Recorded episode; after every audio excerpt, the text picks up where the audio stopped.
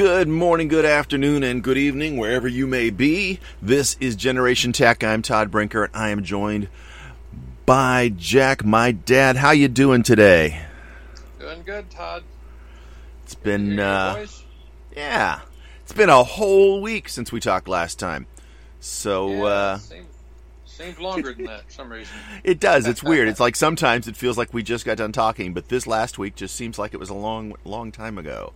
I don't know why, but uh, and, and in fact, actually, it was a little less than that because didn't we record late last week? we we recorded a day behind. So yeah, you know, goes goes to show you how um, how perception can be faulty sometimes, right?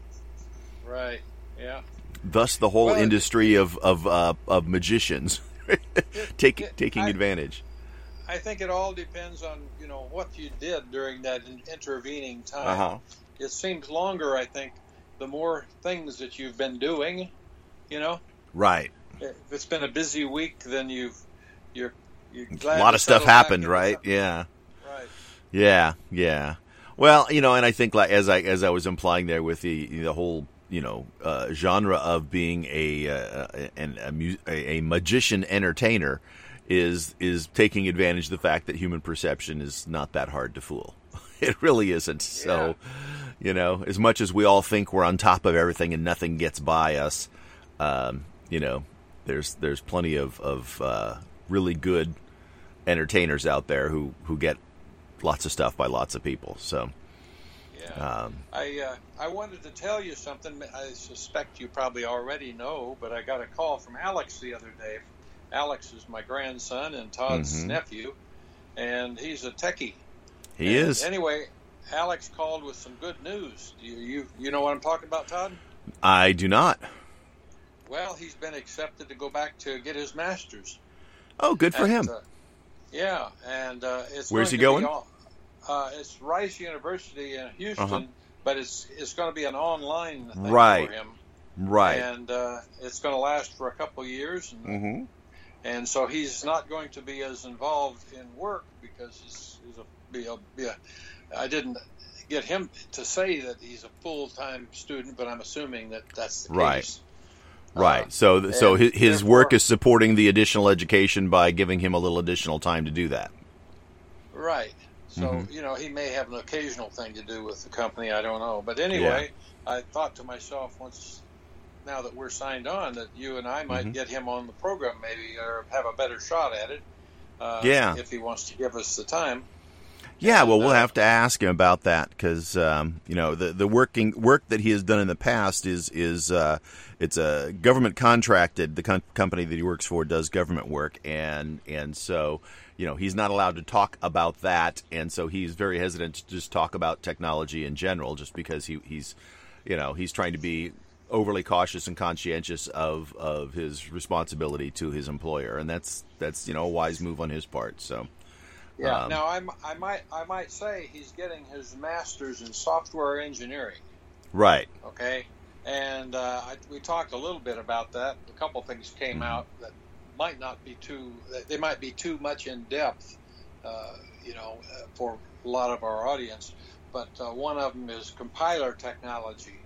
Uh, Sure. Compilers are are quite a broad category, but it's how to convert basically from one form to another, whether it's a, Right. a written language or or Yeah. or whatever.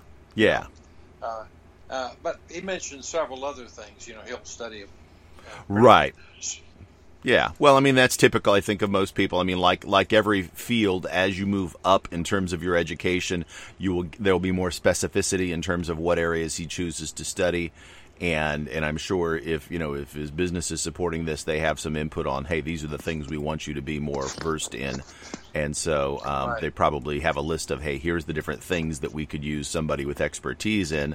So you know, pick one of these that interests you and go for it. And uh, and as long as those things align, then then it's great for everybody. And that's you know that's not unusual. Um, you know, uh, my daughter is a um, uh, behavioral therapist, and uh, she same thing. She got her master's, and the company uh, had a policy where they would, um, uh, you know, refund.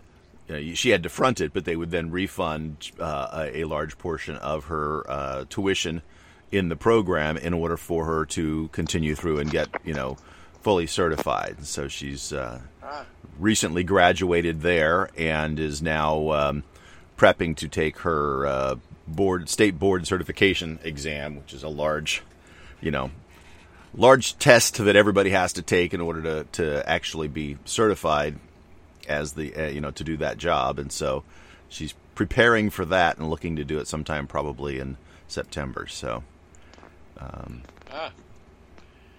Well, that's So- news to me. I, I didn't know she had to take a test, a board test. Yeah, it's she's got to be board certified, and you know it's just like most um, uh, most medical things when you're dealing with people. Uh, they they want you Yeah. to be able to have a minimum level of, of understanding and education and demonstrate that before you're allowed to go mess with somebody, whether it be you know a doctor or a nurse or a physical therapist or an occupational therapist or any kind of the psychology any of the psychology degrees you, you know Yep. uh, behavioral Yep. therapy Yep. being one makes- of those so Makes a lot of sense.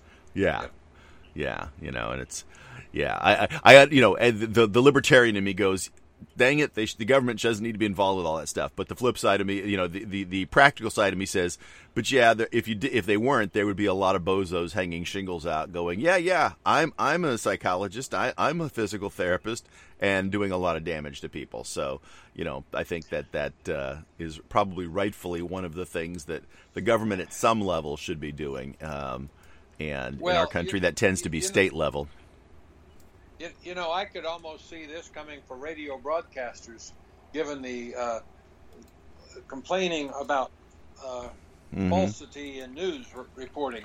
Right. The You know? problem is, is that that you know whether it be you know one of the broadcast uh, television stations or broadcast radio stations or even the non-terrestrial radio through you know um, um the what is it? I can't remember the name. They, they've now combined their, the two companies that do the the uh, space uh, satellite radio.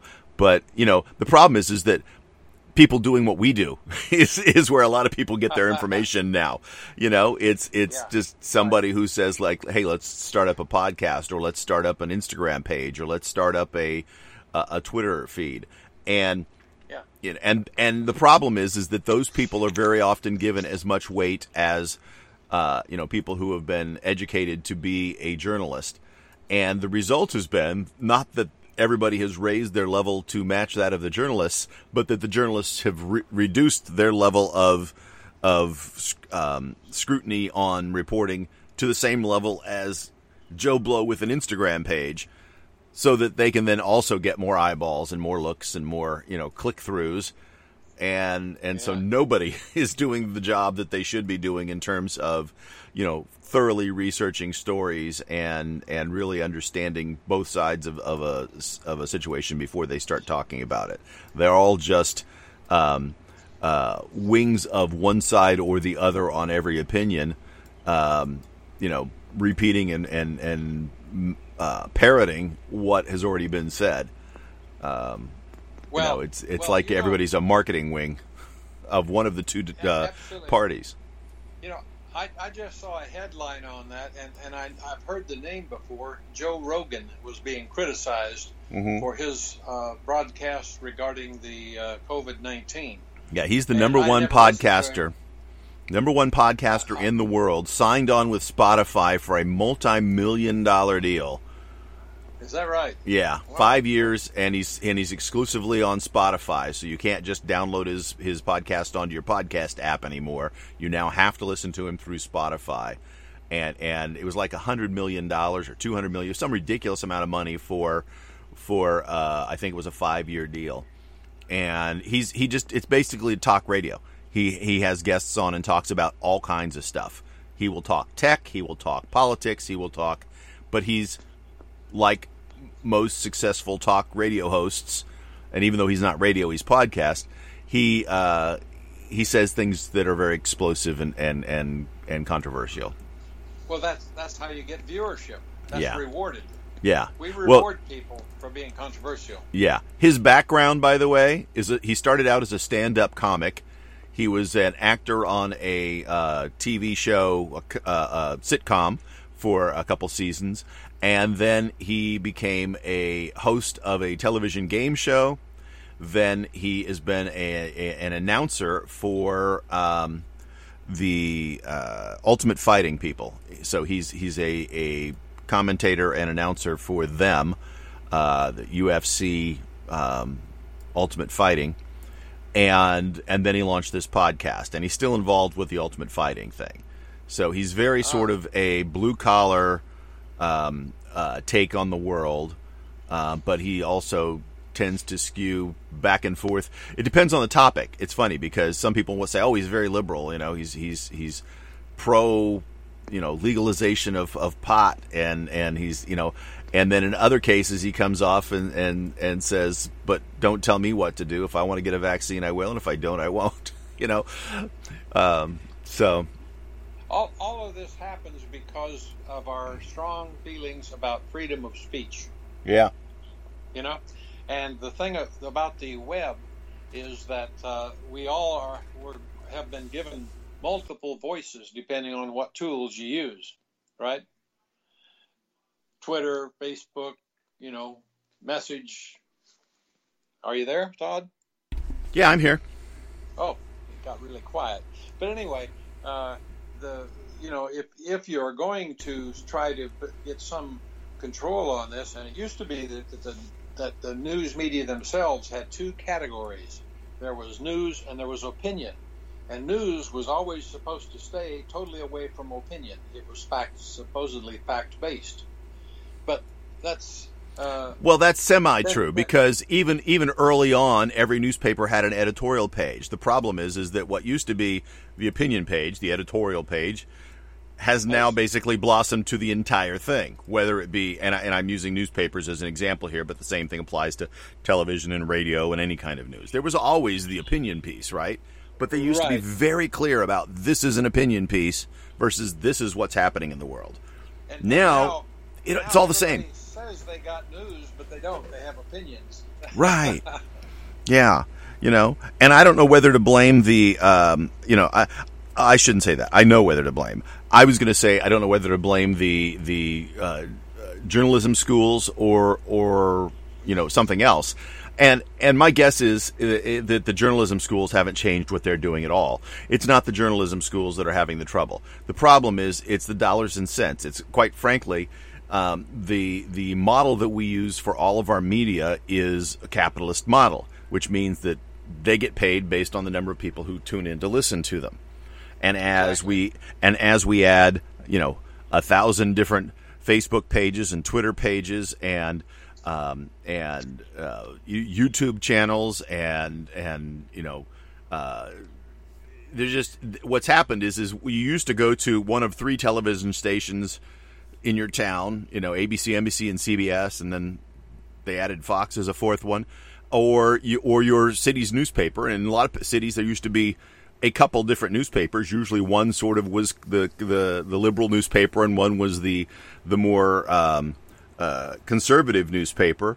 But then, you know, newspapers had ran, fell into hard times. And there became one newspaper in each town.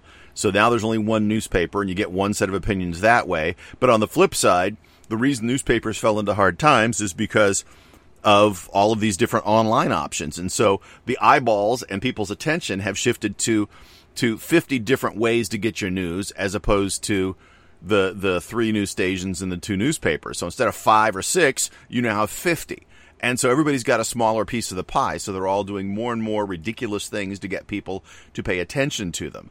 And those ridiculous things are, you know, everything is a crisis. There's nothing that's just, hey, this happened today. It's a crisis you know and and as a result i think quite honestly it's affecting people's mental health because you know you're living in if you pay attention to the news now you're basically living in a crisis state all the time and that's generate that's you know it's not reality it's just them gener- trying to generate revenue and yeah. you know it it it almost it, it almost you know it makes me uh, appreciate well, not even almost. It makes me appreciate the BBC's way of doing things. You know, the British have a, a national broadcasting uh, station, BBC, uh, or corporation, and they have a couple different channels, but they they're they're set up to operate independent of the government. They're just funded through the government, right?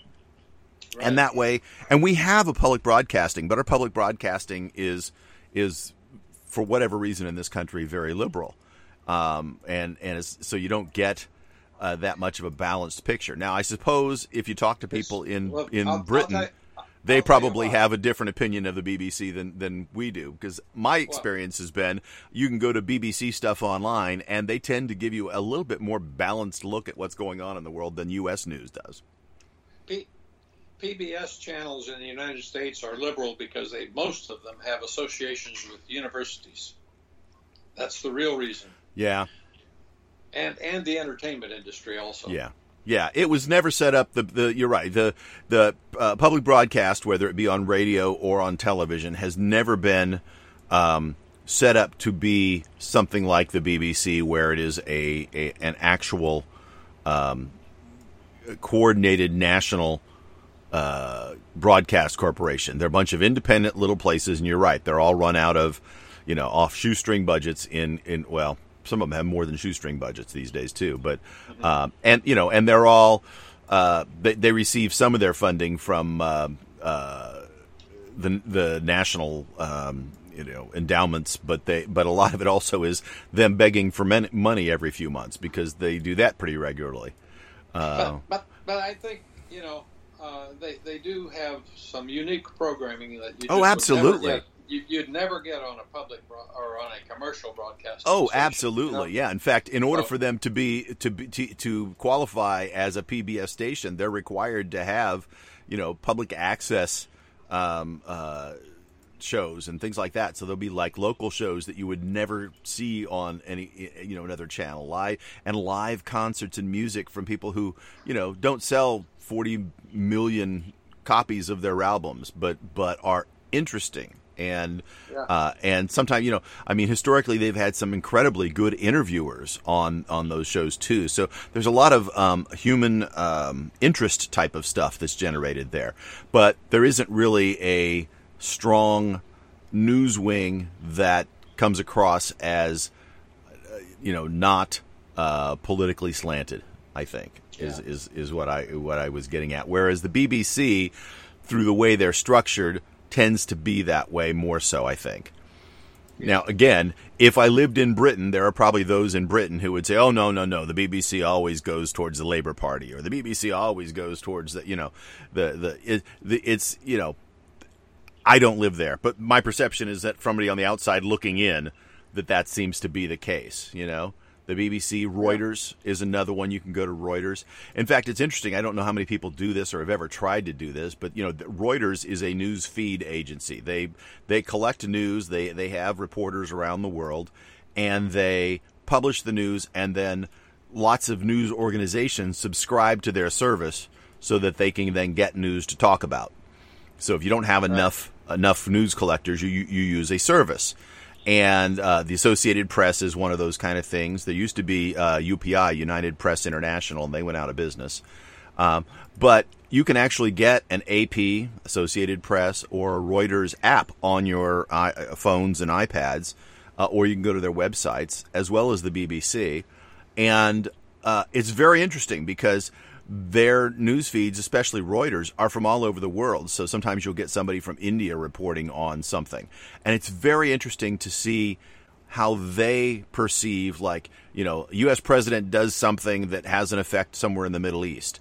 And then to see Yeah. how, how it's being reported by somebody who, who is reporting out of India, and their perspectives are very different than what you would get from, you know, an NBC or a Fox News reporter. And Yeah.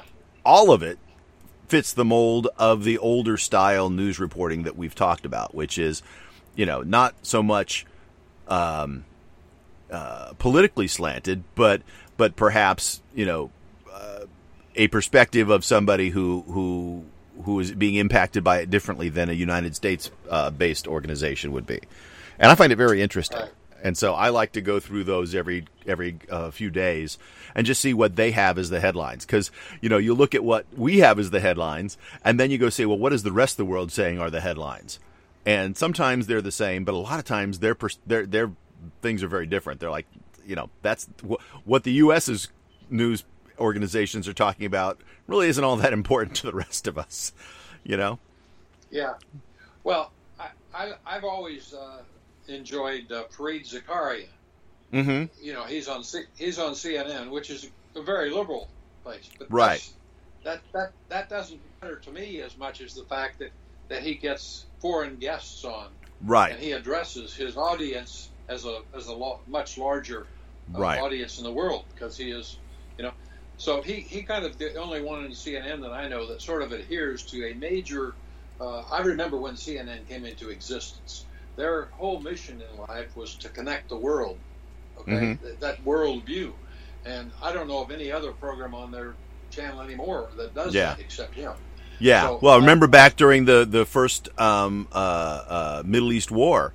I mean, they had guys in a hotel in in downtown Baghdad. You know, Right. peek, peeking out over the edge of their balcony, going, "Oh my gosh, here's what's happening!" And they'd you know, stick their camera up. You could see, and that was that. You know, they were. Um, I mean, that kind of made that that station because they were Right. literally on the ground as a war was breaking out.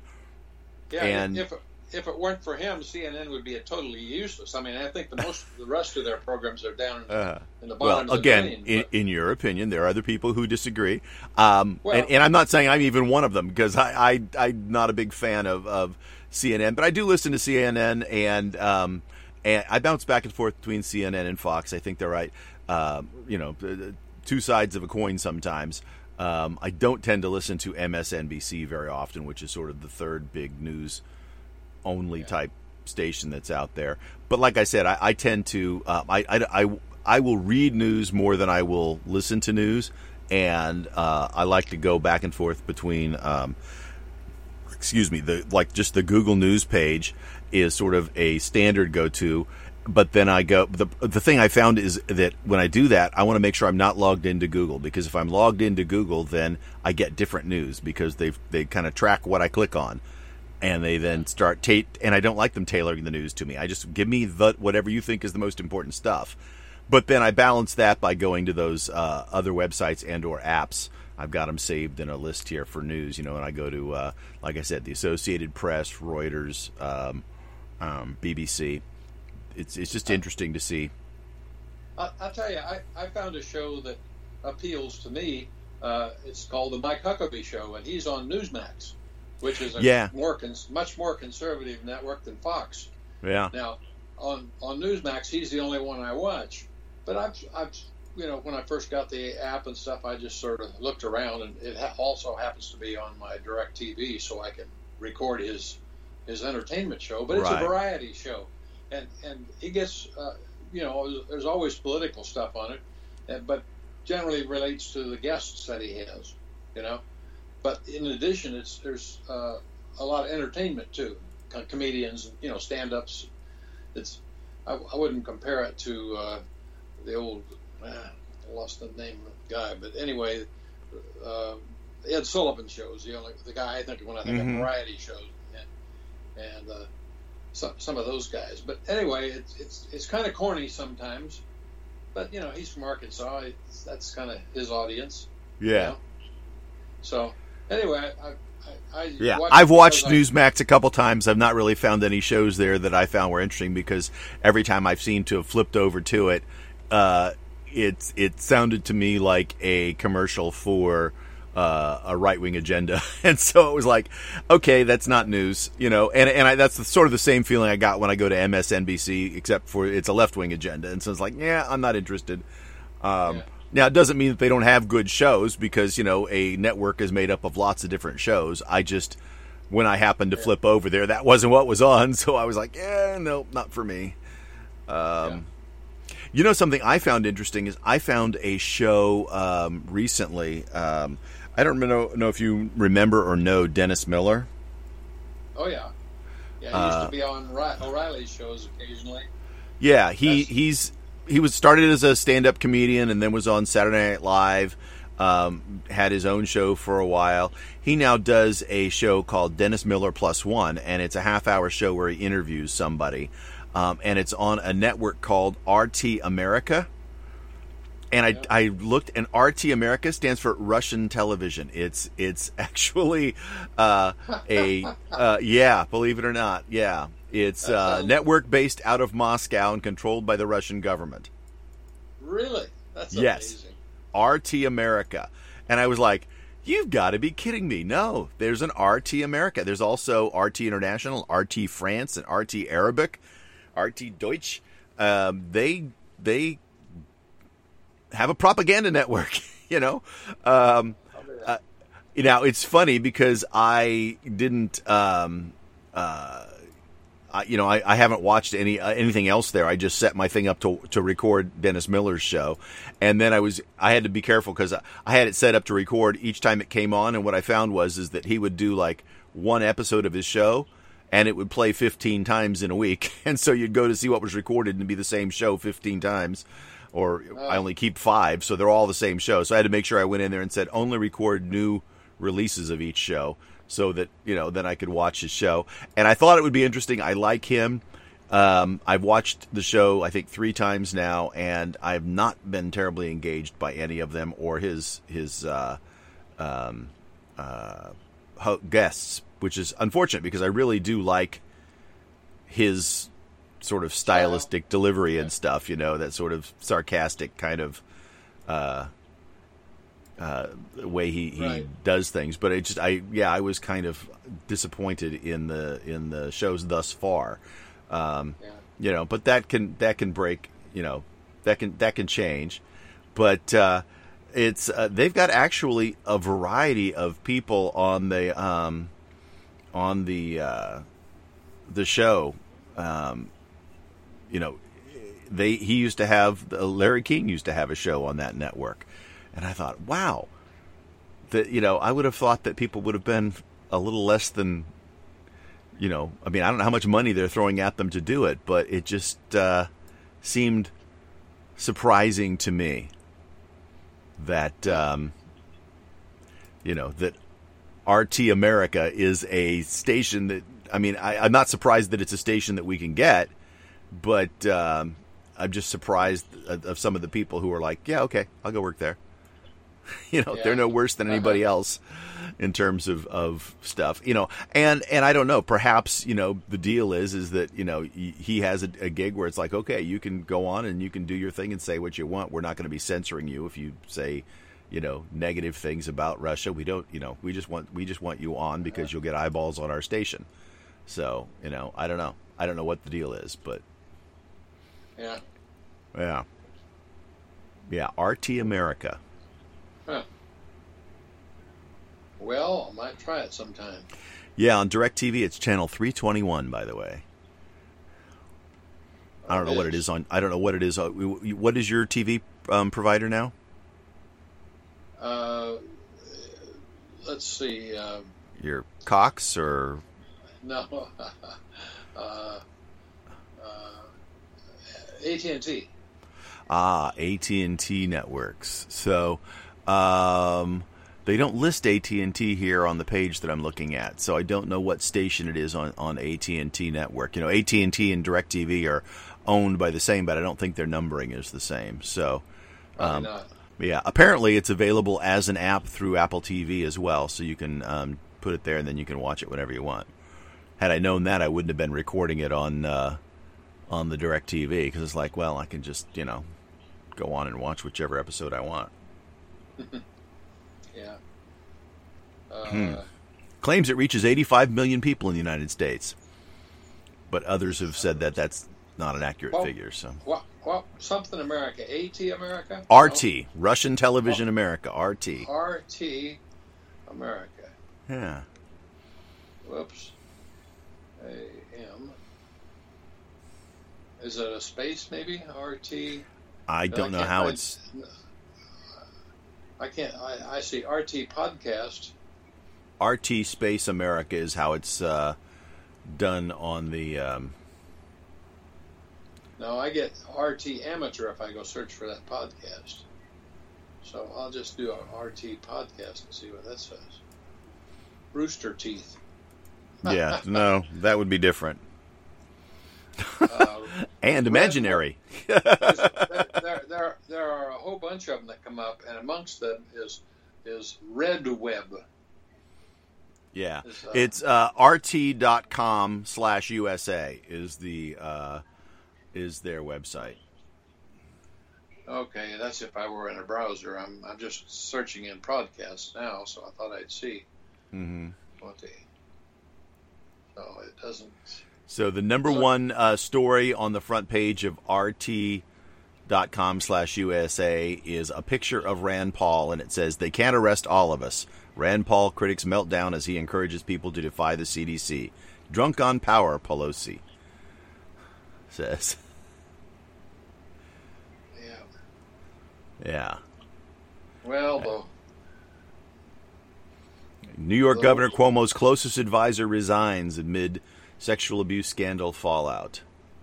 Yeah, that's And- everywhere. Yeah, and then the next one is Fauci warns of worse variant that could impact vaccinated if COVID 19 is allowed to keep mutating in unvaxxed population, which is what he was saying on the weekend news shows, too. So, Yeah. Any, anyway, I I think the uh, the uh, whole business of politicians being involved in that in health, whole affair has Yeah. in health at all. yeah, They should never have talked about it. yeah, Other than making maybe listen to an advisor every once in a while, so that you know any policies in the political domain that could help might Yeah. be prompted because because they totally blew it.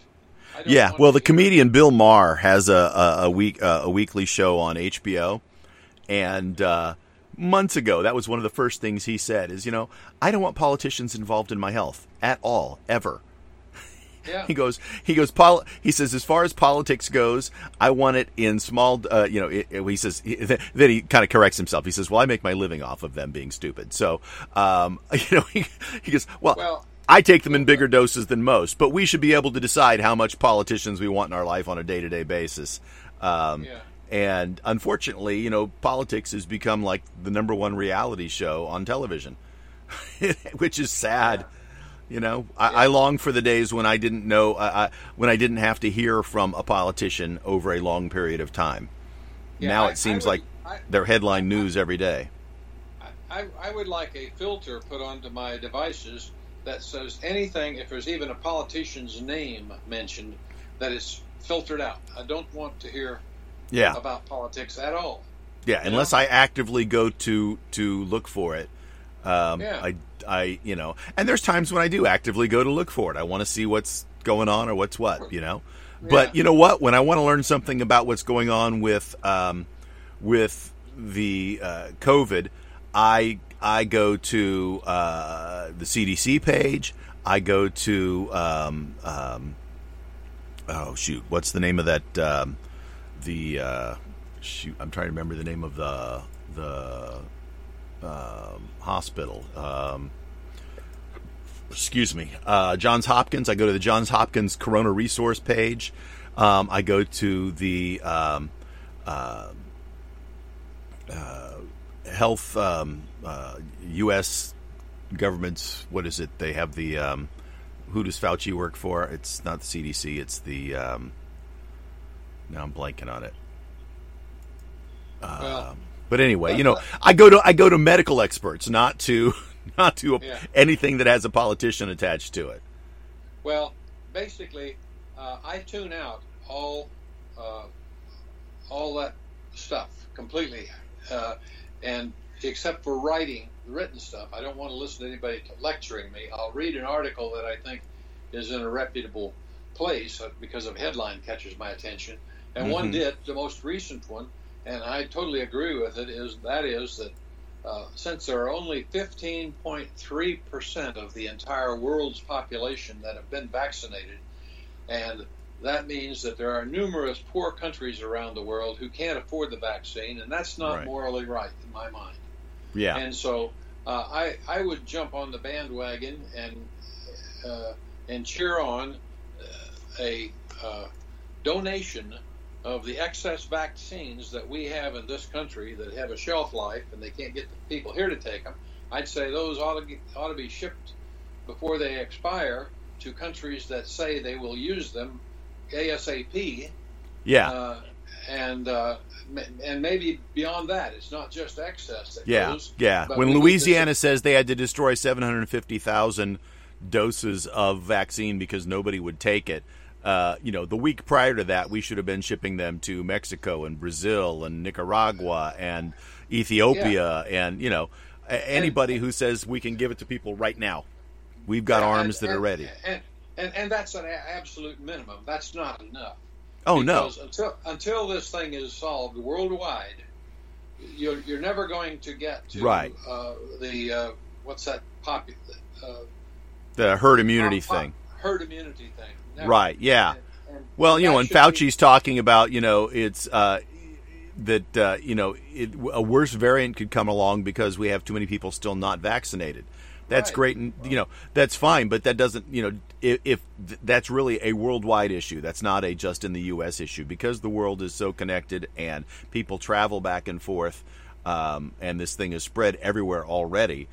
Then you know it's going to continue to mutate in unprotected populations, and as you pointed out, 15% of the planet is not nearly enough. That's right. So basically, that's that's a starter, and I would say we should start with the poorest countries, the ones who have zip, and you know get them completely inoculated, and then they can right. travel to our country. In other words, keep the borders closed until these countries have herd immunity in their country.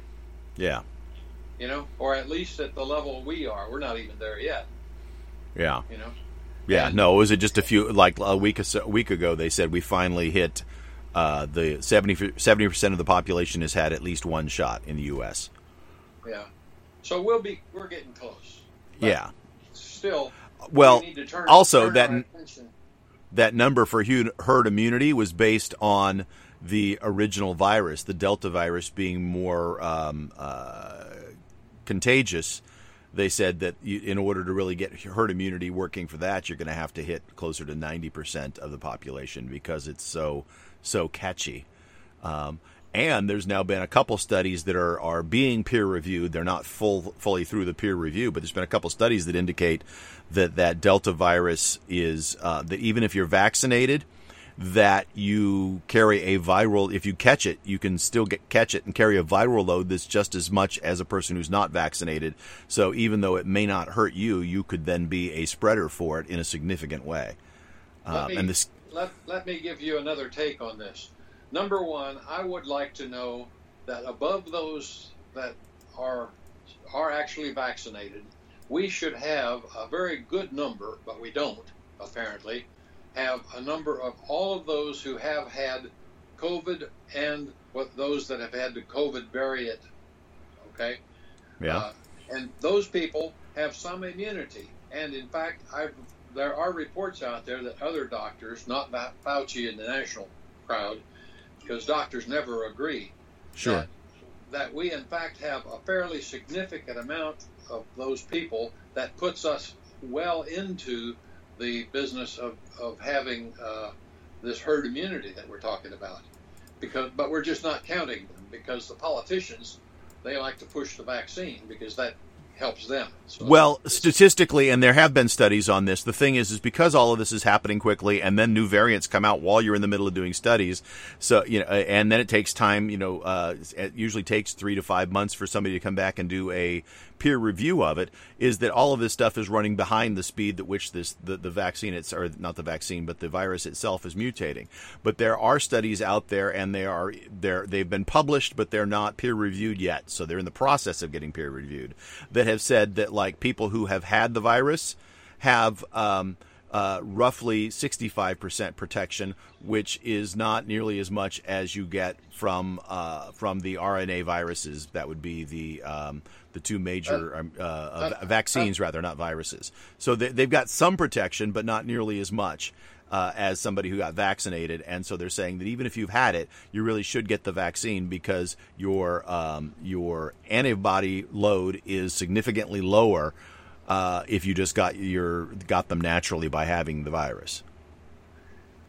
I know that, and I know that hmm. the those that have had vaccine have now don't have the 93, 97 to 100 percent coverage that they used to because of the Delta variant variant or any other variant, in fact. Uh-huh. But the fact is, is that they're still effective for at least another six months against the, uh, the variants that we know of. Uh, and so they're they're they're talking about boosters, and that's fine. Yeah. Uh, but the fact is, is that all of these things have are are keeping people from getting it again, except for uh, some breakage, as they call it. And and the the number is so small on the breakage that they don't even want to publish it because then they'd be heckled for it. Mhm. But so, so the problem is, is that we're not getting all of the numbers that we need to make good decisions. That's that's a complaint. Uh, Right, but I think that the why I don't complaint-. The, the, I think that w- w- they're trying to get all the numbers. What I'm saying is, is that, that that that there's lots of people who are collecting a lot of information about this stuff, but that the mutations keep changing before we even get all of the numbers verified because it takes time for one scientist to go through and verify another scientist's work and and and you know poke holes in the way they they gathered the information and got that because that's just the process. And so Right. the process is you know not keeping up with the changes on the ground. And and you know that's not that nobody's trying. They're trying. They really want to know because because you know the, Sure. reasonable people and reasonable scientists want to have data in, on which to base decisions. And that's you know it's it's but it's by the nature of what you're doing it's a trailing indicator. You know it's like when something happens then we study it. We look at a a group of people selected that were involved and say well what happened to them how did it work you know what percentage of them did this versus that and then somebody else has to go back and look at that and say well yeah that was right or wait a minute you missed something here and then they have to go the- back you know i mean it's just That- that- that's that's the nature of all medical illnesses. Exactly. You know, and know? that's just unfortunate that that we're in a position where we have to make quick decisions sometimes because uh, you know, people's lives are at stake. So. I heard Yeah. something yesterday that I thought was pretty interesting.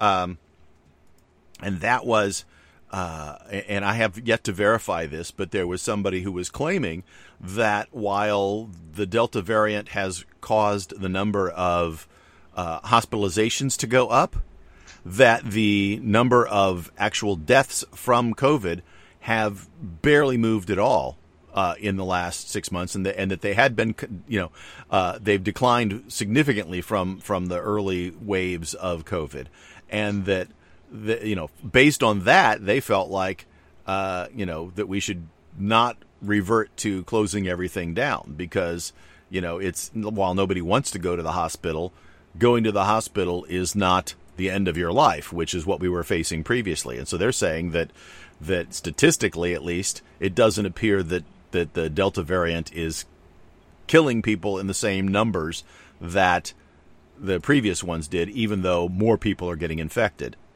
And we're seeing a rise in, in hospitals. And so they're saying, you know, now I guess the thing we do have to be careful of, and this is the reason we did all the shutdowns in the first place, at least that's what we said was the reason. It seems like that reason has changed a lot, but we said it was because we were overrunning the ability of our hospitals to take people in. So if Delta is putting a lot of people in hospitals, if we start overrunning our hospitals' ability to handle the number of people, then we will see deaths go up because people aren't able to get any treatment. Yeah. But So- I don't I, I don't think that's happened in very many places. Maybe in southern Missouri. Yeah, I have I I've heard about sister- hospitals getting slammed again, but I haven't heard about like the, the death rate going through the uh, the roof again. Right. And that's because they got good treatments now too. Yeah, yeah. Let's see, Johns Anyway. Hopkins. Uh, so vaccine doses. It's a global deaths is at four million two hundred. U.S. confirmed thirty five thousand seven hundred uh, deaths. No, U.S. confirmed cases. Deaths is at six hundred and you know, so it's it's. Let's see if I can get a uh, a a chart showing if it's gone up, down, left, right, or whatever. You know, they give you a number. That's that tells you nothing unless you looked at the data visualizations. That's what I want. Uh, okay, timeline of COVID nineteen policies, cases, and deaths by state. Can I see the whole country? I want to see the whole country. Okay. So cases, deaths. Okay, so this is interesting. So um, I found a page on John Hopkins where they've collected the stats, and I'm just looking at Alabama right now because it was the first state that popped up. Uh, so, as of the first of July, they went from uh, 356 cases to 3,891 cases by August 7th. So, in six weeks, five weeks, they've uh, a factor of 10. Okay, that's cases. Deaths, July 1, they had 14. August 7th, 24. So while the cases have, have gone up by a factor of 10, the deaths have gone up by less than 2. And if you look back at their peak of 226 deaths in a day, that was the end of January. That's Alabama. So that tells you the Delta variant is causing a lot more hospitalizations, but not a lot more deaths. Now, doubling the deaths is not a good thing. I mean, 24 But- deaths, you know, 24 way, deaths case- are not uh, seem like a good number unless they're you, right? Cases, I don't know whether they're a linear relationship to hospitalizations, but there are a lot of people who do not go to hospitals. Right. cases. No, these are confirmed cases, so it's just those who got tested. Oh. You know, if you had had symptoms, somebody gives you the test and they say yes, you've got it. By the way, I saw an article the other day. It's still in development, not on sale, but somebody uh, has, is, says that fairly soon, and they didn't say what soon meant, are going to have a uh, COVID test that costs three dollars a, a piece, a test, Mm-hmm. and you can and and you can even test for the variant. So they're getting some success with some fairly low cost kits, uh, so that uh, that's go- going to be a major importance if they can achieve that. Yeah. You know, that doesn't mean that everybody will do it, but a lot of people will just because they want to know if they if they've got it. You know. Yeah. I, I, the, ca- I- I don't know what's the reasonable thing to do if these are available at, at that cheap price. Would you buy one and take a test once a week or something? You know, Yeah, I don't know. I mean, if you're out socializing, how do you decide when when you think you might want to have a test? Right. I think I think it's if you're showing so if you start feeling different than you are at any other time, right? So you're saying like, you know, today I was feeling fine, but t- you know I woke up and suddenly I feel just really run down or something, or I've got a bad headache, or you know, Yeah. uh, you know, scratchy throat, you know, and it could be a cold or a flu, or it could be COVID. You just don't know, and so that's when you check, you know. But it's funny because I was talking with uh, my daughter, and she and I both have seasonal allergies through a good chunk of the year. I'm stuffed up. You know, they say, well, you lose your sense of smell. I usually have a lost sense of smell. That's normal for me. So, so that's not a good symptom for me. I mean, I, you know, if I don't take um, uh, antihistamines and, and decongestants and stuff, then yeah, I'm plugged up. so that's just, I'm like, okay, well, that's not a symptom I can track, you know? Um, Yeah. So, Yeah. Anyway, we've been talking about COVID and a lot of that. That's Yeah. not very very not the normal tech that we talk. It is there's technology involved there. In fact, this that new test is actually pretty interesting. I'd be I'm curious, you know, eh, how long it takes. Do you said it's three dollars, but is it like a birth uh, a pregnancy test where you take it and then you know the answer in a certain period of time, or do you have to mail it Oh. back in and find out a week later? Oh no, you, you you know within 30 minutes. Okay, so it's it's It- a it quicker. is- It, it did say that, and uh, you know how much Um, less than 30 minutes, I don't know, but yeah, that's but that that's fast enough. Right. Sounds to me like that's probably what a lot of like the uh, sports, um, professional sports leagues have been using, right? Because they've been testing pretty regularly.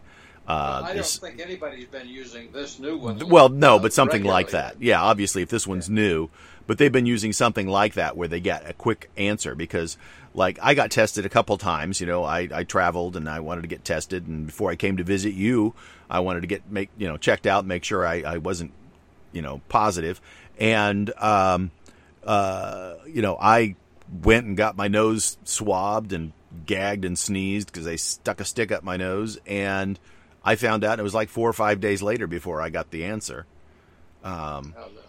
you know and so uh you know th- in a sense that's almost useless because in the in- intervening 4 or 5 days I could have gone and gotten infected you know it's like tell me now Right. tell me now Right. right. now am I good to go so I'm glad to hear that you know that it's it's a a um, faster turnaround on the answer You know, and and that coupled with like you said, three or four bucks is that's great because I've seen packages sitting in the store uh, where you can go buy the COVID test and they're thirty five, forty dollars. And it's like, well, Yeah. I want to know, but I don't know that I want to spend thirty five, forty dollars to know. Um, you know, I mean, I've been vaccinated, so if I have symptoms, I, I'll you know stay home and and rest and drink plenty of fluids, and hopefully it'll all go by. You know, and if they get worse, then I go to the hospital. But uh, All right. um, you know, I'm uh, then they'll test me. I'm I'm not very likely to to go out and spend thirty five dollars or forty dollars for a test. Uh, you know, because I got the sniffles or a headache. So Yeah. By the way, I'd like to change the subject now. Yeah. It's quite abrupt. Quite abrupt. Uh, for some time, I have a. By the way, the little MacBook. right, One little uh, port. on One port. uh, USB USB three with a. Uh, what do they call that uh, connector? Uh, the the t- uh, USB C connector. C C. That's it. Yeah, and and uh, I have three different. They're not docking stations, uh, adapters, I should yeah, say. like port expanders so that you can Yeah. plug in different things. Right. and, and I've, I've been unhappy with all three for one reason, but one of them that I had, which was very flimsy construction. In fact, every time I pick it up, the dang thing end pops off and the little circuit board pops out, and I have to line the things up and push it back together and put some tape Right. around it. So it's you know anyway. But that's the only one that will work from my MacBook to, my CD or DVD uh, separate drive. Right. So that's the it, so it gives you a USB A out, right? So you can plug in Right. a stand uh, the the previous standard USB A connector. So honestly, what you probably and this is this would be Apple's answer: go buy a a, uh CD reader. I mean, first of all, they would say don't use CDs because they're old. But if you've got a, a, a one you have Hey, to read, I've then go buy a CD reader that has a USB C connector on it, so you can co- connect directly. Yeah, I don't want to. I don't want to Yeah. do that. I got Yeah. this stuff, and it, you know. Anyway, I found an article called "Best Docking Stations for MacBook in 2021," Right. and that article uh, has a number of docking stations, and I haven't concluded that any of them will do my job, but they are clearly way beyond the adapter stage in terms of capability. Yeah, these are more just dock. Yeah, docking stations is sort of like a souped-up adapter, right? Yeah, this this docking idea is much better in that if I have if I have one of these, I set have all my peripherals connected. I just Yeah. have to put one plug into, Into the computer. And I'm uh, and I'm ready to go. You know? Right. Well, the idea of a docking station is is that it's self-powered and it exists on your desktop. And then when you bring your laptop to it, you plug it into the device, into the docking station, as opposed to a an adapter that you carry along with you and maybe can use on the road. I will tell you something Right. I see it, it right away is uh, the first two that are in the article. One is Thunderbolt 3, the other is Thunderbolt 4, and neither of those will work with your device because you don't have Thunderbolt. You just have USB C, which is uh, not Thunderbolt compa- compatible. That was one of the knocks about that computer when it first came out is that, uh, and in fact, that's almost a little frustrating because Thunderbolt 3 and 4 run over USB C. So you see a USB C port, you can't tell if that's USB, if that's Thunderbolt, if it's both. you can't tell. Right. Um, you know, and and that's incredibly annoying. Yes, it is. Yes, it is. Incredibly annoying. So- yeah, in fact, the whole the whole complaint that you have about having these different dongles and not quality dongles has been one of the biggest complaints and knocks about Apple's laptops in the last five years. Is that they they went to such minimal ports that they force everybody to, to carry around a little bag of crap to plug into it in order to attach the computer to anything. And yeah, maybe ninety percent of the time you don't use it with any ports, and so it's nice to have a nice clean computer. But I'll tell you what, that other 10%, when you can't do it, you know, the last thing you want to have to do is jump through hoops, or if you're traveling somewhere, and of course with COVID there wasn't a lot of travel, but if you're traveling somewhere, running down to some store to buy some cheap adapter so you can plug in the what, you know, insert device here because you lost your adapter or left it at home or the thing broke because they're all flimsy pieces of garbage. And so, you know, that's rumored to be one of the biggest changes in the new um, uh, uh, Pro line of laptops that Apple's supposed to be coming out with here before the end of Yeah. the year. Is that they're Yeah, putting ports or- back in it?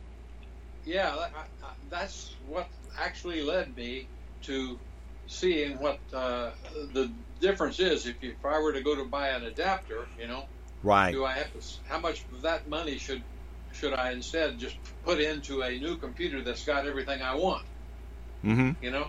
Yeah, yeah, because especially these docking stations, because they do more and are more capable. Almost all of them are over a hundred dollars. I mean, some of these, like there's a Kensington Thunderbolt four dock here that's almost four hundred dollars. You Yeah. know, and in fact, So it's a, they say it's eight hundred and forty dollars at Amazon, but they've got a deal if you buy it at Dell for four hundred dollars, and that's just for a docking station. That's Yeah. not even the computer. Who would spend eight hundred forty dollars for a docking station? At that point, I'd say forget it. I could buy a whole whole used computer that uh, uh, you know for from Apple, or you could buy a heck of a new computer from Dell. For, you know, Yeah. for that price, eight hundred and forty dollars. Yeah, right. you These know, people are nuts. you know, the other thing, the, the the other thing I was thinking about is my computer. My computer here, uh, I can very easily plug it into a wired uh, USB, not a not a USB, a wired cable system. And on cable system, that's very high throughput. You know, I could put peripherals all over on my cable system, and why not just do it that way? What do you Yeah, mean plug it into a wired cable system? Uh, my network, Ethernet. Ah, okay. Uh, but you still have to have an adapter to do that. And if you do that, then you can't plug it into power because you've only got one port that's both power and I/O. So you can work until the battery dies, Well, unless you get an adapter that allows you to plug power into it and give you the Ethernet out. Right? if I get a good Ethernet connection from my computer, and I can Right. do that with any of my adapters, okay, hmm I can get on Ethernet Okay. because I got I got a, the only thing I got on the Ethernet right now is the printer, Right. okay, and my TV sets. I can go talk to my TV sets. I get they got smart uh, TVs, some of them, Mhm. and they'll they'll talk to you, but I haven't really worked that. But anyway, uh, I wa- I was thinking that uh, there ought to be a way then to even put a CD device on an Ethernet. I don't know if there is, but it just occurred to me. How many devices do I do I care about talking to? If I if I one thing that's clear is if I get onto that Ethernet, since it's plugged into two of my TV sets, I I know I can put picture out onto those things real easily, wired picture, you know. Right. Uh, so those are the other devices that are high high bandwidth devices. Now the only other thing are storage devices. How, how do I do that? Well, the question How do I too is, you said, you know, can you get an Ethernet CD DVD player? Yeah, you can, but why don't you just get one that has USB C and just plug it right into your device then? If you're going to do that, right? Yeah, yeah, I don't know. That that becomes a, an issue or a possibility. Uh, Mhm. But the other one is is that uh, that I might Do you- go to. I, I, I want to upgrade to a new MacBook of some kind. Right. You know, M2, M1 Plus or two or whatever they call it. Right. It should be M2 as we've concluded. But anyway, uh, uh, uh, and I'm thinking that maybe this fall that'll be a nice Christmas present or something. Right. Yeah. And- Well, and the and- the newest ones, like we said, we're going to probably solve some of the problems by giving you some ports back. But um, I doubt that they'll have a. They, in fact, I know they won't have a DVD drive, and I guess I don't know, but I, I would, I would bet heavily that they're not going to have a DVD drive in it. So you still have to attach to your DVD somehow. Yeah. you know Yeah. and i doubt i I also doubt very much that they're going to have a usb a port on the side of it they'll they'll come back with um, you know probably an sd card and a couple usb c ports but I, I, I and maybe an hdmi port so you can plug it into a, a screen without an adapter but uh, Yeah. but that's probably it so um, you know you don't have a computer like you don't have a mac that's uh, any oh, wait you still have a laptop that has a uh, dvd cd in it right Yeah, the original one, the 2008, is slower than hell. You know But what though? did- you could plug did that. that- You could I- plug that in, and and and then and attach it to your network, and then from your little laptop, read and write to and from that CD DVD because you can share that out across the network. It's built into the operating system. Yeah, that's a possibility. So all you have to do is turn that old laptop on, plug it in somewhere, and uh, and then you know put a disk in the drive, and then you can attach. You have to share it uh, which is under preferences, sharing, and I'm looking right now to remember because I'm, I'm trying Hey, to remember this off the top of my head. Yeah. But that that Yeah, sounds like probably right. the best solution, right? Because then you've got wireless access to a, uh, a DVD. I have an old uh, iMac that I have sitting at a desk off to the side in my living room, and I keep it on and there. And it's for that. That's one of the main reasons that I do. It's it's you know I don't use it for much of anything, but if I need to use a drive, um, I just plug it in there. Yeah, yeah. I, I think I'll give that a try. Yeah. So let's see, sharing. But, but but anyway, that still doesn't answer all of my issues, uh, and, and I'm really the only reason I'm really thinking about the computer is the 16 inch screen. I want big screens. That's my biggest mistake buying that MacBook was not getting us big screen. Oh, uh huh. Yeah. Well, I mean, the whole point of that one was, and, and, and you were very enamored of it with, at the time, was how tiny it was, right? This was the the thinnest, lightest, Right. smallest. I mean, essentially, it was an iPad with a hinge um, Yeah. in terms of physical size, and and for that, it is still incredibly portable and useful if you're out moving around. Like if you were traveling, if you were still in a in a job where you had to be on the Right. road a lot, or or when you were when you were on the road a lot, moving around in your house, to have something so little and light and easy to pick up and carry around with you was really handy. You Yeah. know, but it's also really limiting when you're basically, you know, in your house. Uh, Well- you know, who cares if it weighs another pound? You're not you're not putting it in a, in a briefcase and worried about you know adding an extra pound of weight, right? Right, right. So anyway, uh, that, uh, thank you for your suggestion. I think I'll do that. Didn't Yeah. occur to me that uh, that that's the easy thing I could do now. But anyway, the other uh, thing is is the the quality of the display. Uh, by the way, is very good on my little MacBook. That's one thing about it. it that was a, a Yeah. big upgrade in the quality Yeah. of display. Yeah, it was one of the what was one of the first um, Macs that had the the the high resolution screens that the uh, MacBook or the yeah the MacBook Air didn't have for a long time, and so uh, you know you had that step up. You're right, and and especially at that size, that resolution is super sharp. Yep. And when I wear my glasses, I can actually see it. Yeah. Uh, well, I mean, it's still usable. It's more usable than my old 2008 because there the screen, even though it's a it's a larger screen, it's not a 16 inch. I think it was a 15. Fifteen, Right. right? But but it was such a poor resolution that I don't know how I ever used it as long Yeah. as I did. Now maybe It's- it's degraded. I don't know. It's funny, you know, the, how how perceptions change because I know those were considered good quality screens at the time, but uh, you know, I used a non uh, Retina display for a long time and basically went, yeah, it's fine. it didn't bother me at all. Yeah. Um, you know, everybody in my family except for me has a MacBook Air. Uh, and it's one of the older ones that does not have a Retina screen on it. And every once in a while, I pick up one of their computers and use it, and it's like, yeah, okay, it doesn't bother me. like, it, that, that's of, of all the things Yeah. about that, their computers, that's the thing that bothers me least. What probably bothers me the most is that nobody in my family seems to put their stuff in a logical location.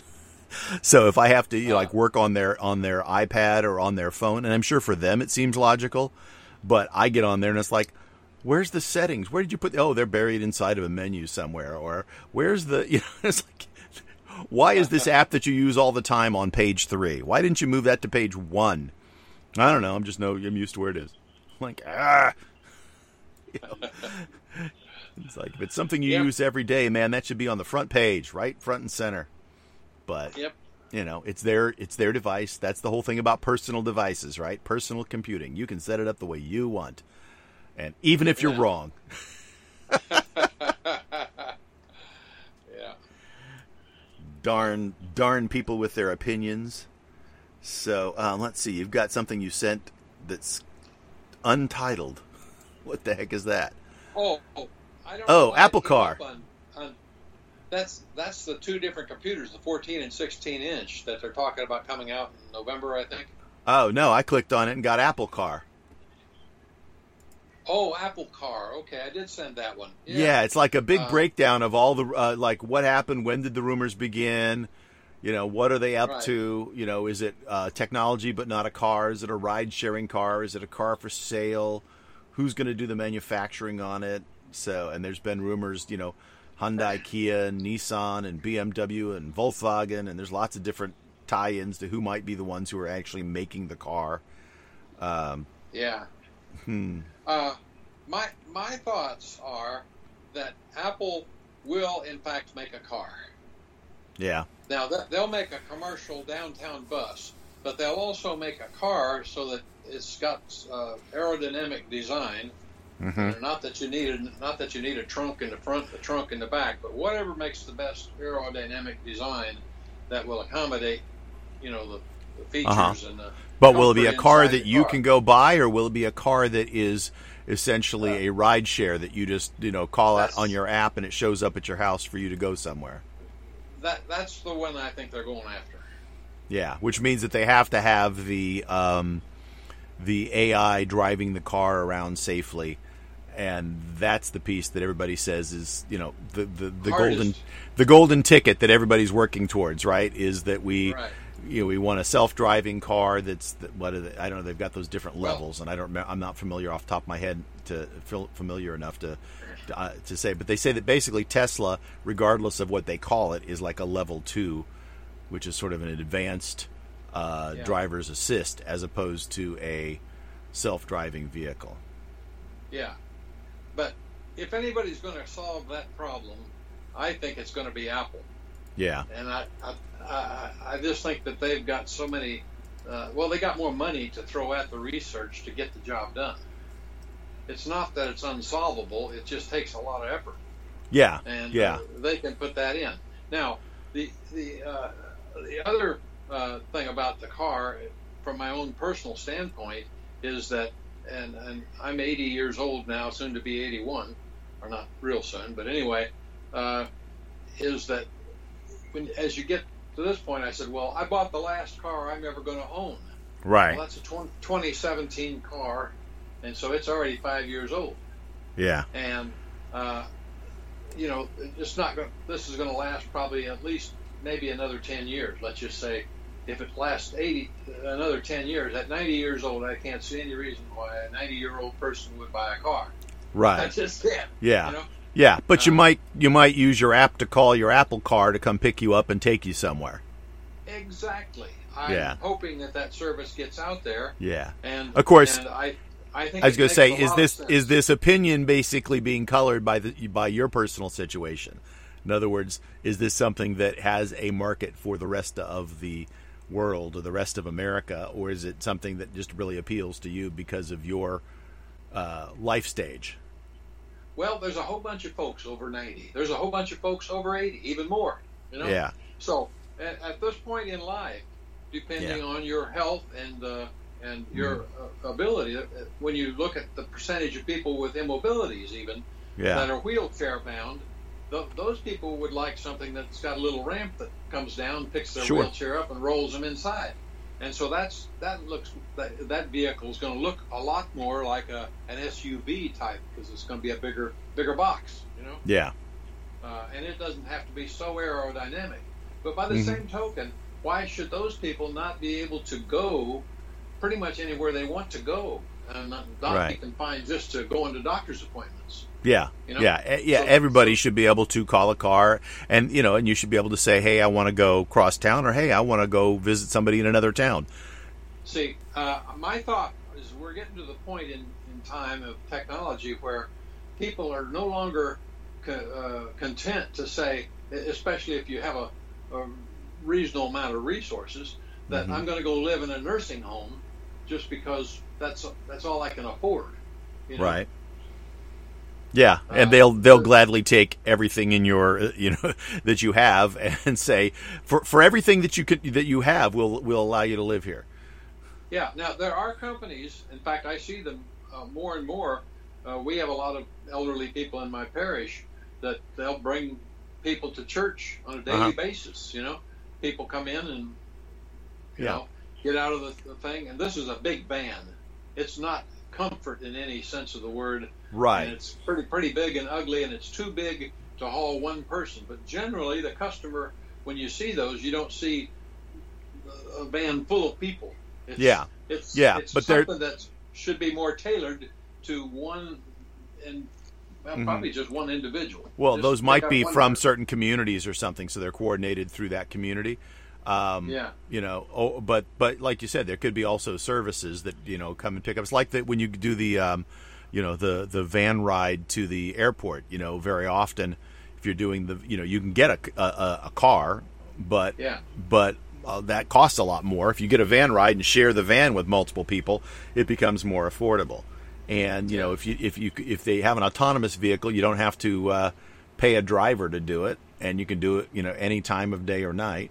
And you can call a, a shared vehicle or, or an individual vehicle and just have different rates. I mean, I know that there's a lot of people who who have um, you know an inability to drive, whether it be permanent or temporary, for whatever reason, who who have really taken advantage of things like Uber and Lyft. I think they really, you know, clearly they've been successful enough because they've hit a, a market segment for a bunch of people who would just say, you know, I don't want to have to drive. I just want to get there. You know, um, uh, Right. uh, you know, it, strangely enough, and this is weird to me and probably to you too. When I was growing up, you know, getting your driver's license was like a major life event, and you looked forward to it, and you wanted to do that. And uh, but for whatever reason, you know, my daughter's generation were very who cares, you know, and it wasn't just you know say oh well that's you know girls don't want to drive as much as boys or something. Well, no, they were all that way, you know, and Right. and, and and something about that generation just said well you know I mean I'll get it if I have to, you know, and if I eh, you know it's it's part of being grown up. I guess I'll have to go get this thing, but a lot of them put it off until they didn't you know until they needed it for jobs or or, or something, and uh, they they are very happy to take advantage of something like Uber and Lyft to get them, you know, to the mall or to visit friends or whatever. And they were like, "Yeah, I don't want to drive. you know, it's, why on earth would I want to drive? You know?" And you know, for me, it, it was sort of a representation of or an extension of expansion of my area of freedom as an individual. You know, when I was growing up, it's like, oh, now I have more autonomy and can go and do and and uh, and so it, it was appealing to me. But uh, uh, I guess you know, in, in this day and age, there were alternatives, and so kids were like, eh, somebody else can do that. As long as I get there, I don't care if I'm riding with somebody. Right. So And, and you know, it's it's if you've ever ridden a train to work like I did before I retired uh, in California, I found that to be a really nice thing. I get work done even on a busy old train, right. just sitting there with my computer and uh, Yeah. I did it once. I wanted to do it. I tried it. It was very appealing. But the problem was for me, the uh, schedule wasn't quite right. And the train stopped two miles short of where I needed to be. And that last two miles was a problem for me. yeah, You know, I tried public transit the last two miles, and there was a subway, and I where it was working in L.A. The subway got me halfway there, it got me a mile of it, but then the subway stopped, thanks to the La Brea tar pits and some genius who forgot to account for the fact that there's you know oozing tar in the ground, um, and so they just stopped building it. And then from there, I had to then get out and try to get onto a public bus. And there was like 200 people trying to cram onto a 75 person bus. And after three cycles of that, I finally said, forget it. And start, and I walked the last mile on my own and said, In- yep, in I'm not doing that again. In, in my uh, in my three to five months, I forget how long it is that I would work on a subcontract to Boeing down in Orange Mhm. County. Yeah. Uh, I just I just parked my car down there where the train took us, and then I Right. hauled myself and three others or four others then over to work. We all went, Right. you know, from the train station and then back. Yeah. And so I just left the car parked there in a in a parking lot. Yeah, and I looked into something like that. You know, like what would it cost to leave a car there? And you know, the train lead there was a five thirty and a six thirty train. So uh, you know, I, for me to drive that distance, that two miles through L.A. to get back down to the train station, how early would I have to leave work? Five thirty train was way too early. I could maybe make the six thirty train. Of course, if I missed the train, then I'm you know out of luck and had to either stay in L.A. or drive the the the car that I had parked down there all the way home that night. Um, and back then the next day. So, you know, I mean, I, I looked at it, and plus to park it down in LA where I was at uh, was going to cost me $200 a month to pay for a parking spot. So it was like additional cost to park, plus I had to have a car down there. Um, you know, there was just a, I, I, I did all the math and said, you know, it, it's I like the idea, and riding the train wasn't a bad thing, but in the long run, for me in that particular situation, it just didn't work. You know, and that's I think that's a large part of the problem with with um, our use of, of mass transit technology in at least Southern California. You know, it exists better in some of the cities on the East Coast, but uh, uh, California, it sort of goes some of the places part of the time. You know, and that just doesn't quite cut it. Right. Um, that said, I understand that if it works for you, there's a lot of people who are on the train and they're regulars and ride the train every day. You know, yeah. I know somebody who who works for a Ford dealership. He's a Ford mechanic. He picks up the train here in town and rides it down to his office. They drop him off uh, about a quarter mile from his his work, so he just walks to his work every morning from there. So he parks his car down at the train station every morning and rides the train down and rides it back and drives home. Um, By the way, I, I just just happened while we're talking came up on one. Uh, uh, there's a it's titled Kia Apple Car Rumor has now morphed into talk of an electric scooter. So you just carry along your last mile transportation in this little scooter here, and uh, uh-huh. it unfolds. It's foldable, so it's, it's very lightweight, mm-hmm. and and you, I guess you plug it in when you get to the office, so you can get back. I don't know what the this. I haven't read the article, the details, yeah. but you know, uh, that's interesting. Most people can ride it. They can can you can go a long ways on these. My uh, scooter, of course, is a four wheeler kind of scooter. Right. But uh, it's it's got about a five mile range, you know. Yeah. Well, and, honestly, uh, if, if if that kind of technology had existed when I was when I was commuting to L.A., then the train could have dropped me off at downtown, and the two miles to my office I could have done. But it was two miles through fairly congested city driving, and I wouldn't have felt comfortable on on, on a scooter on the road. So it would have to be the kind of scooter that you can ride on a sidewalk, and some cities don't allow that. So you know, I, I mean, but if if the city yeah. is set up such that there's like you know bike lane space or whatever that I could ride my scooter in, scooter lane, then I would right. feel okay with that. Right. But uh, you know, there's all kinds of interesting options come along as soon as you start talking about electric propulsion. Uh, yeah. And uh, the nice thing is that they're for these uh, uh, type of individual mobility devices. The, the latest technology is these much much smaller lithium-ion battery packs instead of those much larger lead acid type or gel sure. batteries, uh, mm-hmm. so that so that the device weighs so little that uh, yeah you know it's it's semi portable. Right. The, the, the larger scooters are pullable like a draggable luggage yeah. So when you fold fold them up, they'll there's you know you wouldn't want to lift them. They're probably maybe 40 pounds, but they got a handle on them and no big deal to pull it. You know. Yeah, I don't know. Are you familiar with the um, the scooter rental or scooter scooter sharing companies that are out there? Because there's uh, quite a few I, of them. I have, and they've had a lot of trouble with them for some reason. Well, part of the uh, issue is because they're small. People are complaining that people will ride a scooter somewhere and then just dump it and so you'll be walking around or driving around seeing these these scooters just laying on the roadside you know yeah i, I don't know how uh, how they account for that uh, and how do you pay for it or yeah. You know, well, you have an app. You, you have an app, and you pay for it just like you do through, um, uh, like for an Uber or a Lyft. So, like one of the companies out there is called Lime, and you download the Lime app, and it'll tell you where there's a, the closest scooter, and somewhere, somewhere they have they should have some kind of scan bar so that you're you're tagged with that scooter, and if they you do. don't check it back in somewhere at an official location, then uh, you pay for it.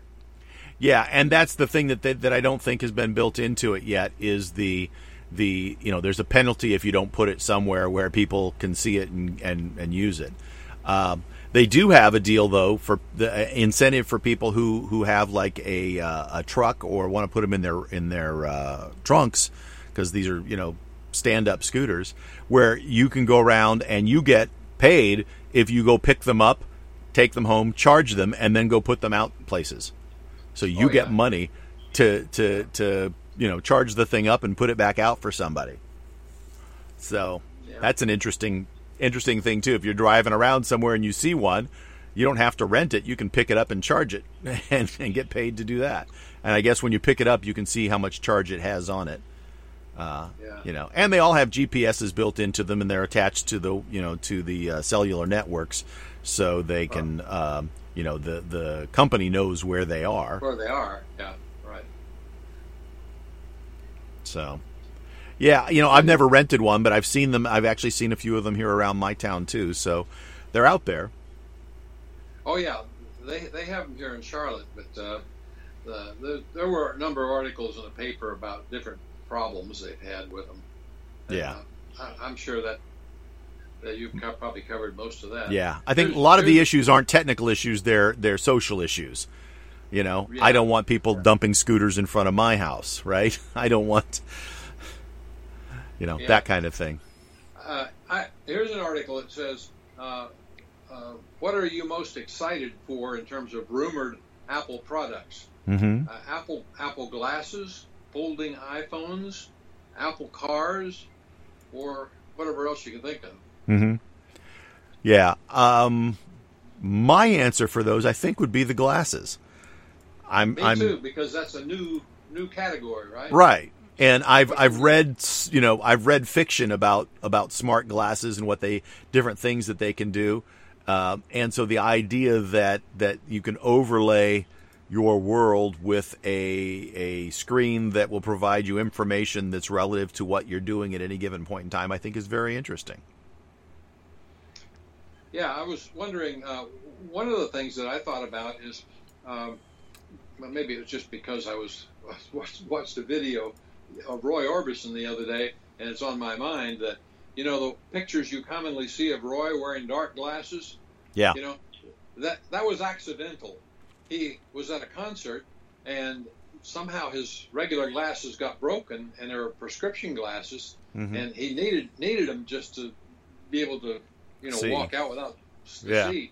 And and he happened to have the only thing he had was his shades. Well, then they took all kinds of pictures of him in these dark shades, and how cool that looked. And it was so so uh, it, it, it endeared him to his fans apparently. and so thereafter, he wore them in just about every concert. He didn't need them. He wasn't like a you know blind person trying to protect his vision or anything like that. Yeah, but, he just uh, he just was, uh, those were the only glasses because he had fairly thick glasses to begin with, right? So those were right. Just made him look mysterious. I don't blame yeah. him. You know, hey, so, if anyway, it worked. I, I thought that was interesting. I didn't know that until I read the article. so you know, let's say if if somebody if Apple made glasses, one of the cool things would be is you just push a button and you got your your shades, right? Or you push it and they take it back to clear lens. I, I right. don't know if you can do. You probably do that, but you know, yeah, well, they have glass that will automatically uh, darken and lighten. You know, they just yeah. it's they it's sort of like an LCD um, screen in that it you know they apply a current to it and it, will it'll darken or lighten. So I don't see why they couldn't yeah. do that. Although how much battery and how much current it requires, you know. Uh, yeah. If if they're also running a processor and communications back and forth between the glasses and your phone, you know, how much juice do you have in your glasses?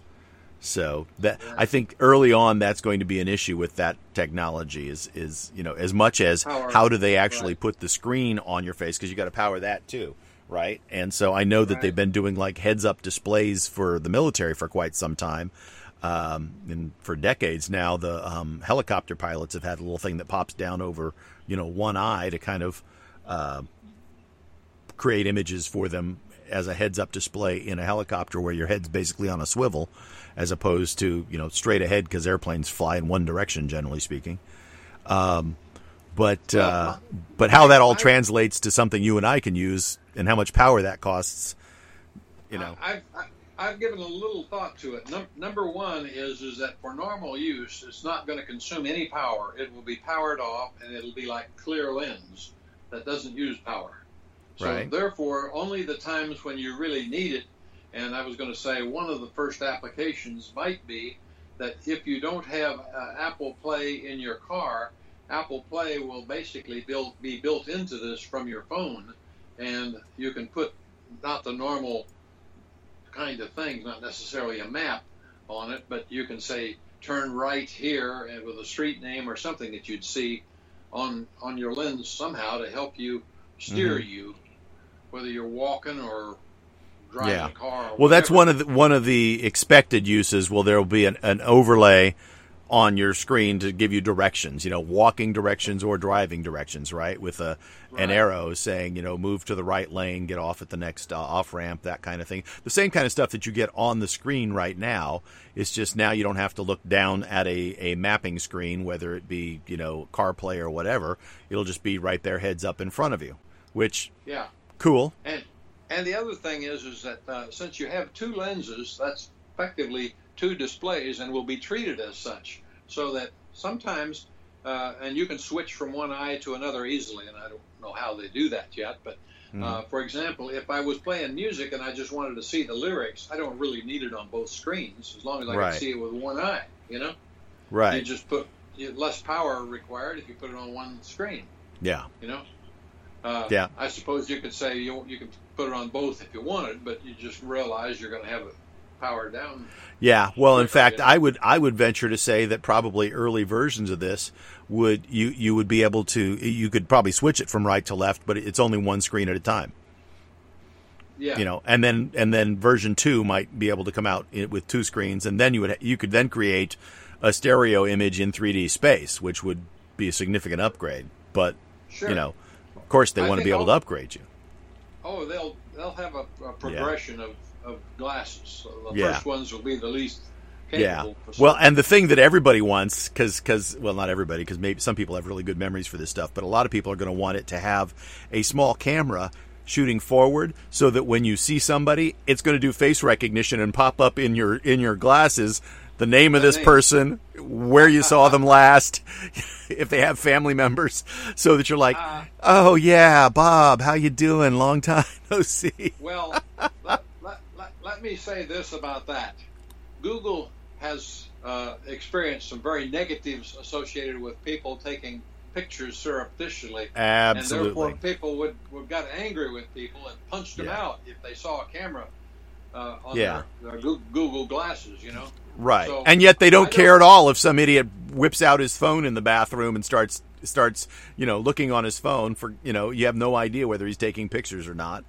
Yet Right. nobody that, you know, it drives me nuts when I see people do that. I, I almost always say something to people. I said, "Put your camera away." But just my phone. It's a camera. Put it away. You're in a bathroom. yeah, You know, most places actually it's against the law, whether people realize it or not. There are laws that say you're not allowed to have a camera out in a public bathroom. But um, Well, there's one way that Apple can deal with that if they would, and that is is that they know the orientation of your phone at all times.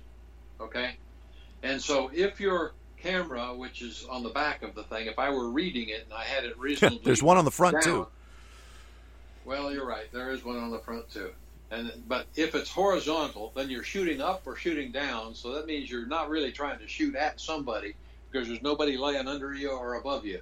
or shouldn't be. Yeah, theoretically. Theoretically, right. If it's pointed at the floor, then um, yeah, I don't know. I think I think we just continue to enforce some social norms and saying, you know what, you're in a bathroom, put your stupid phone away. You want to look at it, step outside. You're done in here. If you're done in here, then leave. you know? Or, or once once uh, Apple gets their uh, mapping for buildings and stuff, then they know where restrooms are. As soon as you walk through the door, it shuts Shut it off. Yeah, exactly. Yeah, if if once they get the location information down accurate enough that they know, you know, not only you're at the movie theater, but you're in the restroom in the movie theater, shut the phone off, then yeah, that'd be fine. Um, but yeah, You need really smart glasses, right? yeah. Or if you're in a bathroom and you try to turn your phone, your your camera on, have the LED start flashing brightly so everybody knows you've got the camera on. So that then you can get beat up. Right. that'll that'll keep you from putting your camera on in the bathroom. Yeah, that, that would be a, one answer, you know, and burn and run your battery down quickly too. Right? Yeah, it's like yeah, we're we're gonna run your battery down and let everybody know you have the camera on. It's on. You know, make the camera sound loudly and flash the Well, LED. You could, you, you could you could turn the volume up and announce, you know, Camera on. "Ca- Camera on. Camera's on right over here. Beady beady beep. Beady beady beep. yeah, yeah, yeah. or a siren or something. Use Anyway. uh, use uh, s- social pressure to keep you to put your stupid phone away in the bathroom. Yeah. So hey, so there was uh, we we've gone for a while, but I, there was one topic that we we spent so much time talking about stuff that weren't really our normal tech stuff. I do want to talk about this. Um, there's been a lot of. It's funny because the, the the the regular news press has not said boo about this, but boy, in the technical press, Apple is getting crucified for this announcement that they are uh, going to start scanning photos for uh, child pornography. And yeah. on the face of it, everybody would say, Why on earth would you be upset about that? And everybody would say, We're not upset about that. We think it's a good idea that you try to do something to stop child pornography. However, if you can scan for child pornography, that means that there's a backdoor into our, our photos that you can now scan for anything you want. And in countries like China or North Korea or you know Iraq, um, you can they're- the governments can now say now that you can Wait. scan the photos we want you to scan for these people these people are dissidents and they're not allowed to have you know be in photos Wait. in our country Wait, wait a minute, Todd. For two, maybe maybe five years, we've been able to look at our photo collection and see them classified by flowers, landscapes, uh, all kinds of different ways. So this has been going on for a long time. The Right. scanning and classification of photos has been happening. apple has always done it on device They just didn't announce that, so we've known it.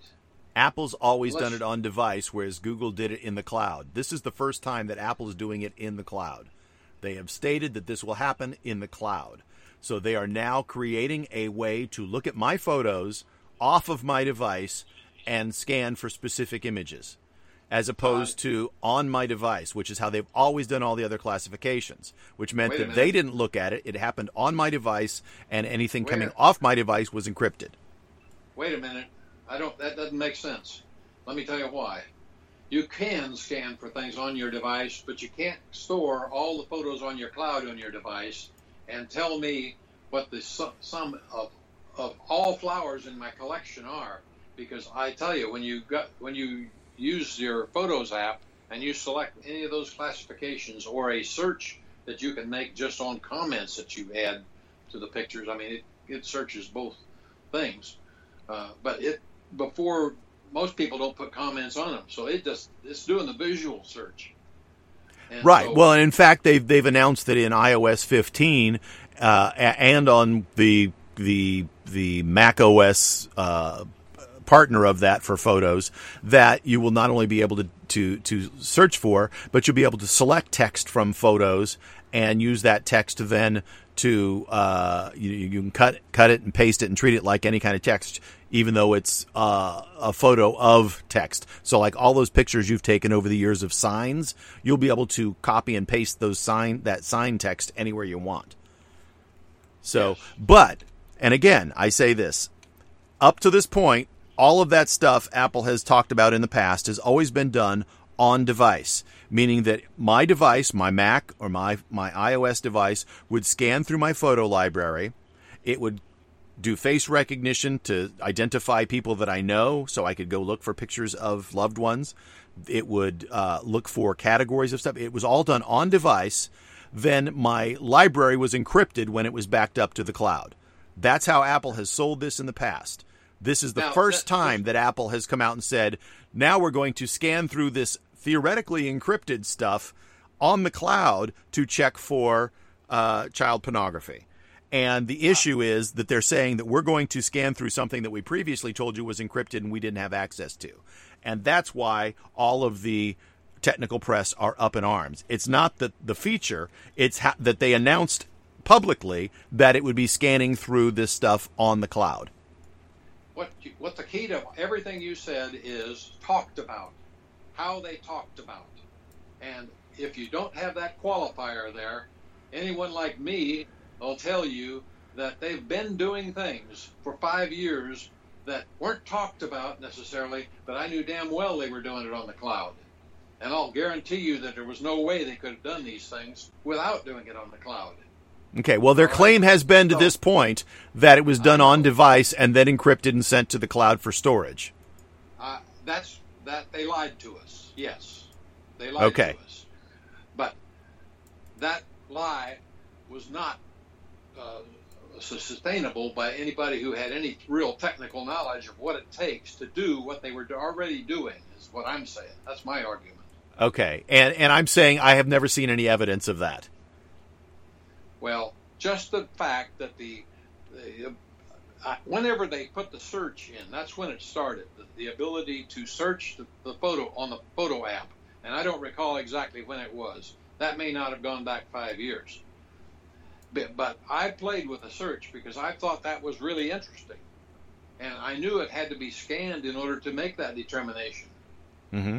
And so I thought to myself, how is it that they can tell, show me now by the search all this stuff in the cloud? And it came down rapidly, of course, because it's, I've got I've got BH or Wi-Fi here that I'm getting it down on. So that was definitely not done on the phone.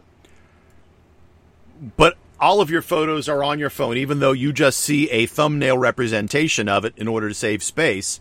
They're all there. I don't think all the thumbnails are on your phone. No. All the thumb, all the all of the thumbnails are on your phone. They keep just a small 75 DPI thumbnail, and in fact, um, almost always on my phone when I call up something, if I go to a, like a section of, of photos that I haven't looked at in a long time, when it first comes up, it's not real sharp, and then it suddenly gets much more sharp. And if I try to edit it, I click on it to edit it, it'll say downloading, and it'll then download it.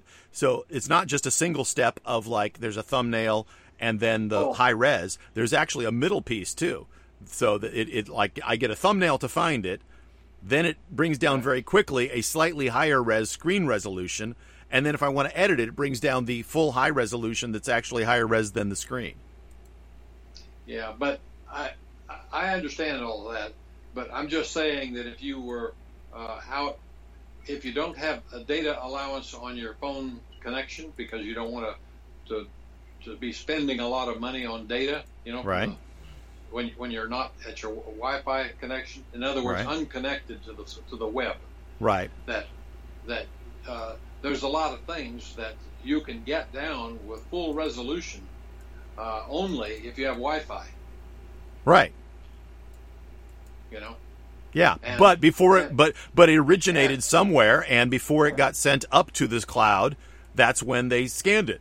It scanned on your device when you took the picture, and then and then you have a meta file on your on your device that says this particular picture, you know, serial number, blah blah blah blah blah, because they give it you know a background number and name so they can call it up out of the database.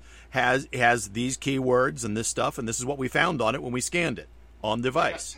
Okay, I got you. They scanned it on your device and tagged it. Right. So they got a lot of tags associated with every picture, and that's what they're searching. Right. Okay, that's a that's a way to do it. Yeah. Yeah. I mean, they don't like scan live when you call it up. They're not like scanning it when you call it. They've already scanned it before it was ever sent to the to the to the cloud. So and and so and that's that's why they're complaining about what Apple has said because Apple has explained how they're going to do this and what they've said is that they're no longer doing that. That they're now going to after the photo has been uploaded, scan the photo and app and, and the response to everybody in the in the in the tech world has been wait a minute you said you couldn't scan the stuff that's in the cloud because it was all encrypted. Are you Yeah. creating a backdoor? Because apple themselves has come out and said in fact they there's a famous quote from steve jobs if you op, you know if you create a backdoor for good it can be used by every everybody. It's backdoor is either on or off. It's binary. There is no backdoor for the good guys but not for the bad Is- guys Is this a catch up then? If they were all scanned before, you're saying that the photography wasn't one of the one of the tags they assigned to it on the phone. I don't understand what you're talking about. What do you mean photography wasn't a tag? I'm just saying that what we're talking about is a transformation on the phone that when you when you take a picture or scan it or whatever, scan it in, that they mm-hmm. Immediately include with that a bunch of classification tags. Yes. And pornography hasn't one been one of those, maybe, possibly. And now how do you play catch up for any kind of scan target unless you've been doing it from the get go? Right. So you're saying all of the photos that already exist, how do you go back and scan those?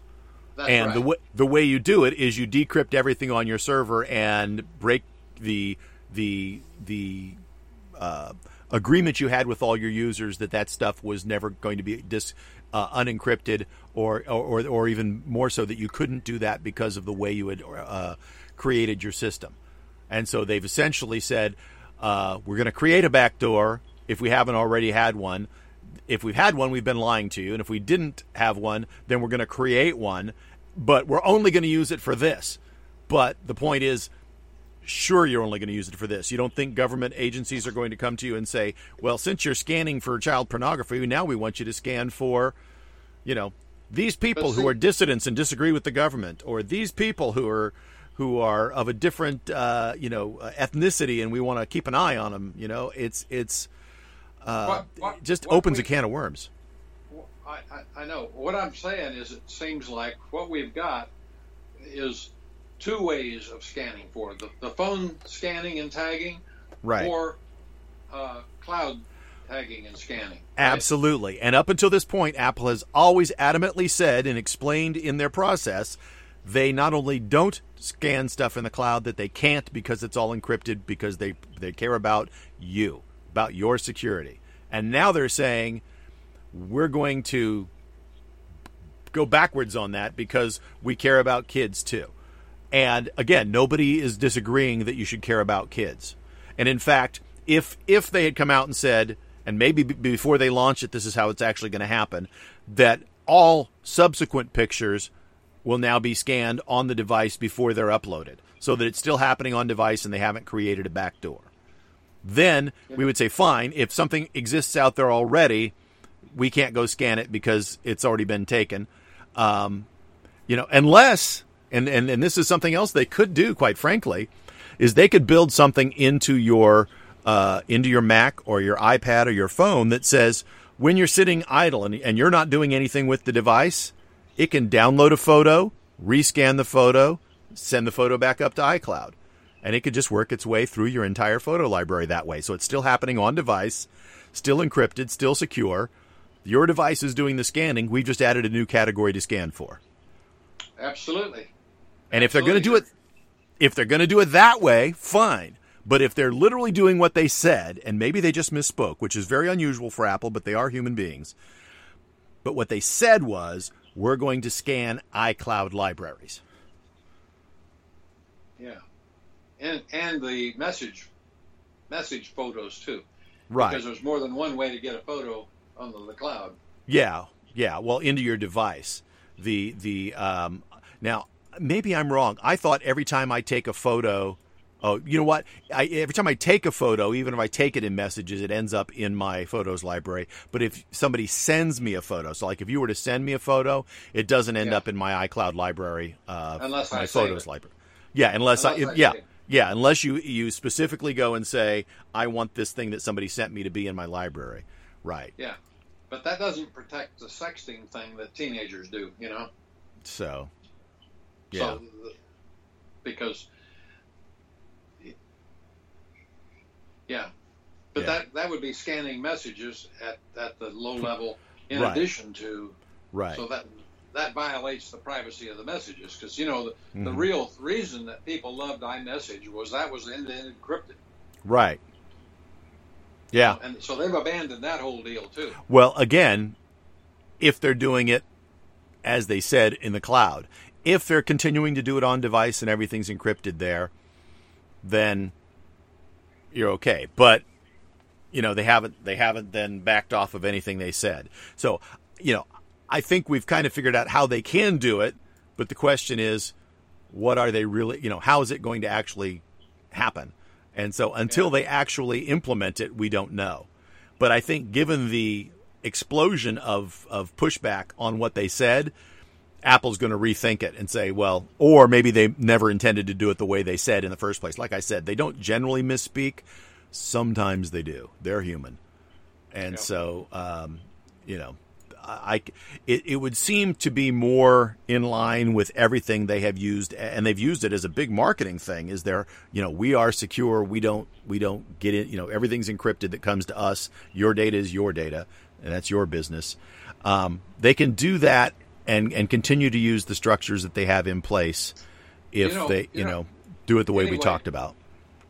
Given the consequences to Apple of this whole thing, it seems to me that everybody who's ever bought an Apple product can, can go to court and legitimately claim that I bought this device from you guys because of the privacy claims that you've made. Since you violated those, Yeah. I want my I want a refund now. Yeah, I want my money back because you lied to me. This is not the product that, that you you told me it was. Yeah, and and I think that uh, court should have a tough time uh, not uh, ruling in your favor. Yeah, You know? yeah. No, I, I would be shocked if there wasn't class action suits if they go forward to this. I mean, it's funny because you know on MacDailyNews they they like to put their take on stories. And their take on this is Apple's move is is so perplexing, instantly destroying years of claims of privacy protection from the CEO on down. We wonder if Apple was promised something implicitly or explicitly in return for this faith-shattering and yes, stupid decision. Yes. You know, Yep. um, Yeah. again, how they implement it is is the key. So I think we've talked through, you know, two different ways that this could go about.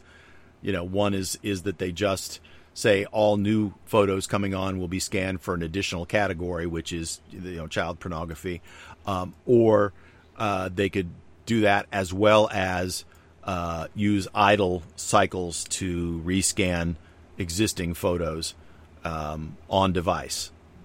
And the other the other thing, by the way, is that uh, when they talked about child pornography, uh, they said that before any actions would ever be taken, that there would be human visu- uh, visualization because they know that these algorithms are not perfect. Right. In other So words, before we turn you over to the cops, we're going to have somebody look at it and say, "Is that really pornography, or are we just, uh, you know, do, do we need to tune our?" There's- algorithm? There's a lot of pictures of people uh, take of their kids in the bathtub. you know? Yeah, I mean those Yeah. are are there. I've got some. yeah, You know? yeah. I mean, al- almost every parent takes pictures of their kids, you know, when they're little, in the bathtub or you know running around as the diaper falls down and you see their little chubby butt or whatever. I mean, everybody's got Yeah. photos like that, and it's not an unusual thing, and there's nothing uh, horrific about that. But, but I, you know, and again, I, I think you know we can't state it strongly enough. Nobody is against actions that will help stop child pornography and child abuse. I mean, everybody would. I mean, I just, it's it's that's not the issue. The issue. I mean, we clearly, if if there's a way to do that that doesn't destroy the faith people have in your company, then you do it. Absolutely. Right. Um, you know, uh, but Yeah. they've they've got to balance that against literally destroying the faith people have in Apple. And so Apple has Yep. to really tread lightly here and explain this very, very clearly to people as to how they're doing it and how it's not going to um, basically destroy any trust you have on anything that's on an Apple device. Yeah, because you and I have probably sold uh, uh, lots of Apple products to other people in the sense that we've talked about that Right. is among, amongst other features of Apple that uh, were really important. yeah, You know? Yeah, yeah. You know, it's it's. I mean, you know, because you and I are are are, are technically literate, um, we know lots of people, you know, uh, So- that that come to us and say, "Well, what do you think about this or that or the other?" You know, just like if you had somebody who was, you know, a a really good cook, you would ask them about, you know, recipes or or or uh, a, a real gearhead. You know, and say, "Well, hey, I'm looking about a new car. What do you think about this one?" You know, you just take advantage of your expertise in your family, right, or your or your circle Yeah. of friends. So, so in Yeah. effect, Apple's made liars out of us.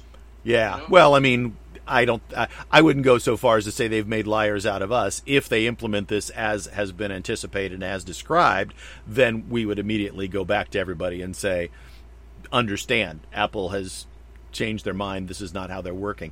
And it really is sad that it comes down to really, you know, you were trusting a corporation, but they can change their mind. You know, Yep. just like you know Google makes their money by scanning through all of your emails and photos and selling that information, what they can learn from that information, right? They could change their mind Right. tomorrow and say that's not how we're going to do things anymore. And now Google's the company you have to go to for for you know secure, protected data. I mean, it's it's all just a decision that the companies make in terms of how they want to market themselves and what they want to do. Um, but uh, uh, it'll be very interesting to see how they um, how they implement this because you know it's uh, it's certainly doable in a way that doesn't undermine the uh, undermine the trust that people have built up in their systems. Yeah. So, uh, Okay, so I'm looking. Anyway. Uh, Apple has has posted a statement about child sexual sexual abuse material. Let's see this. I don't see a date on it, but it's. Um, I'm, I'm looking at an Apple web page here, and it says Apple is introducing new child safety features in three areas, developed in c- collaboration with child safety experts. First, new communication tools will enable parents to play a more informed role in helping their children navigate communication online. The Messages app will use an on device machine learning to warn about sensitive content while keeping private communications unreadable by Apple. Okay, that's good news. Okay, next, iOS and iPadOS will use new applications of cryptography to help limit the spread of uh, the uh, child sexual abuse material while designing for your for user privacy. The the CSAM detection will help Apple provide valuable information to law enforcement on collections of of such photos in iCloud Photos. Now, new applications of cryptography that needs to be explained better. Um, and then finally, updates to Siri and Search will provide parents and children expanded information and help if they encounter unsafe situations. Siri and Search will also intervene when users try to search for uh, child abuse related topics. So these features are coming later this year on iOS 15, iPad OS 15, WatchOS 8, and Mac OS Monterey. So, um, well, the the detection that it talks about using new applications of crypt- cryptography, I would be real interested to see have that explained further. That's that's the the question mark. And this article goes on to explain it much further. I'll share this article with you so we can read it, and maybe talk about it again next week um, when we have a little bit more information about Apple's response to this. So I think that this is a huge knee jerk reaction to something that Apple is trying to approach and do the right way. Um, just at the quick browsing over of this, so uh, so maybe we need to hear Apple's side of it. But certainly, as it was initially explained, a lot of people wigged out. So. Yep. Well, we've been going for almost two hours. It's been a long show today, so why don't we call her quits? hey, you beat me to it. All right. Okay. Well, thanks for joining us. Thanks, Dad. I I enjoyed the talk today. Uh, I know we kind of went off. We started off on a very sort of, uh, you know, virus-oriented biotech tech instead of instead of the electronics tech that we normally talk about. But uh, uh, we brought it back home. We brought it back home. okay. Have a good one. See you all next week. Bye bye.